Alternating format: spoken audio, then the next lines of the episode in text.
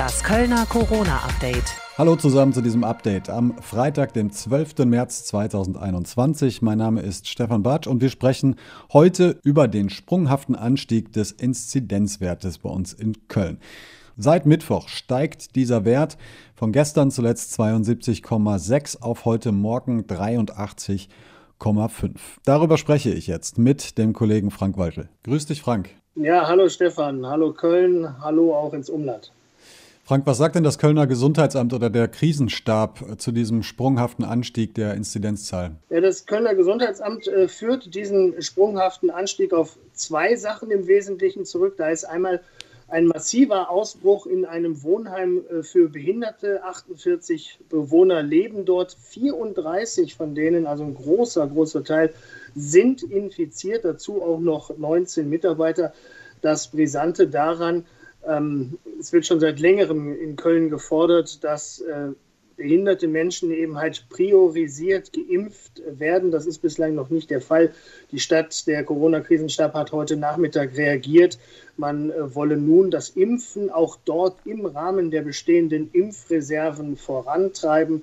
Wahrscheinlich schon ab nächster Woche kommt für die, die sich jetzt angesteckt haben, natürlich zu spät. Und der zweite Grund für diesen sprunghaften Anstieg, Stefan, ähm, sagt, äh, ja, wie soll ich sagen, die Briten sind schuld, ne, sagt das Gesundheitsamt. Die britische Variante dieses Coronavirus hat sich stark ausgebreitet, bei uns noch einmal verstärkt. Bei mittlerweile mehr als drei von vier Neuinfektionen wird jetzt dieser Virustyp nachgewiesen. Und das ist der Grund für diesen Anstieg.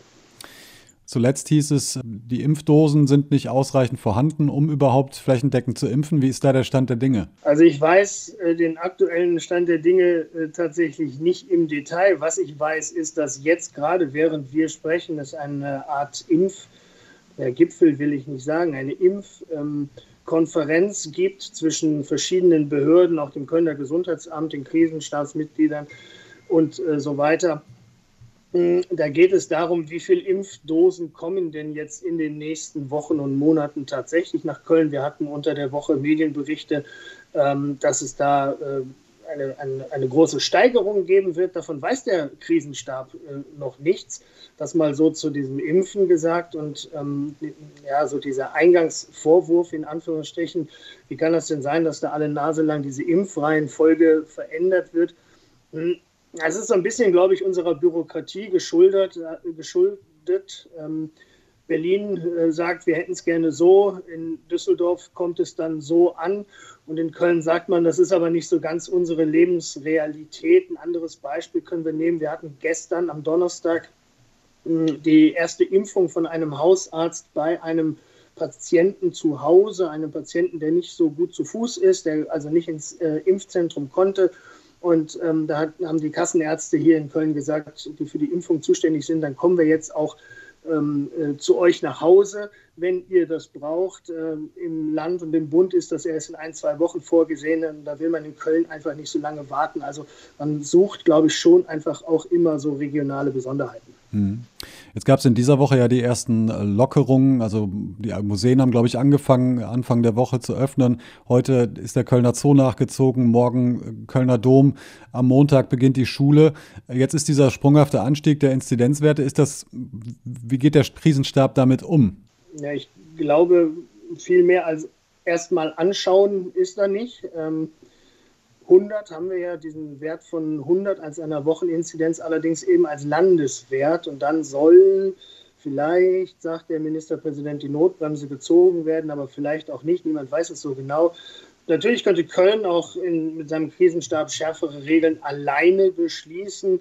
Das sei heute aber nicht diskutiert worden, heißt es aus dem Krisenstab. Was würde denn, wenn wir uns das Szenario mal anschauen, was würde passieren ab einem Wert von 100, wenn es nach dem Land geht? Na, ich will es mal anders äh, beantworten. Wenn es nach dem Bund geht, nach dem, was diese äh, Ministerpräsidentenkonferenz zusammen mit der Kanzlerin da beschlossen hat, dann treten wieder alle Regelungen vor dem 8. März in Kraft. So sieht es eigentlich dieser Beschluss vor.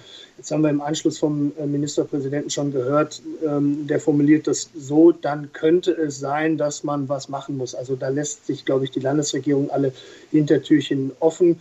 Ähm, kann ich im Moment nicht so konkret beantworten, diese Frage. Was kannst du zu den Gratistests sagen? Auch darüber ist viel gesprochen worden. Äh, bis äh, zuletzt war unklar, wie funktioniert das überhaupt? Wie ist da der Stand der Dinge?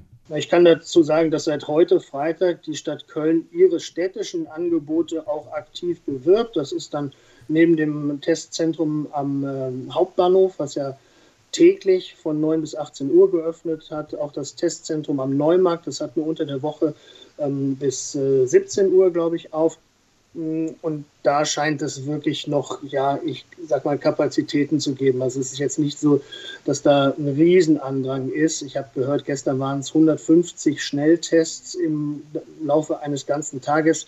Wenn du dir überlegst, dass nach 15 Minuten das Ergebnis da ist, dann ist es jetzt auch nicht so äh, fürchterlich viel. Allerdings zeigt es eben halt auch, ähm, es sind durchaus auch ähm, ja, äh, Virusträger, also Menschen, die an Covid-19 ähm, äh, erkrankt sind, aufgetaucht, aufgefallen durch diesen Schnelltest, obwohl sie es vorher gar nicht wussten. Du kannst dich ja nur schnell testen lassen, wenn du keine Symptome hast.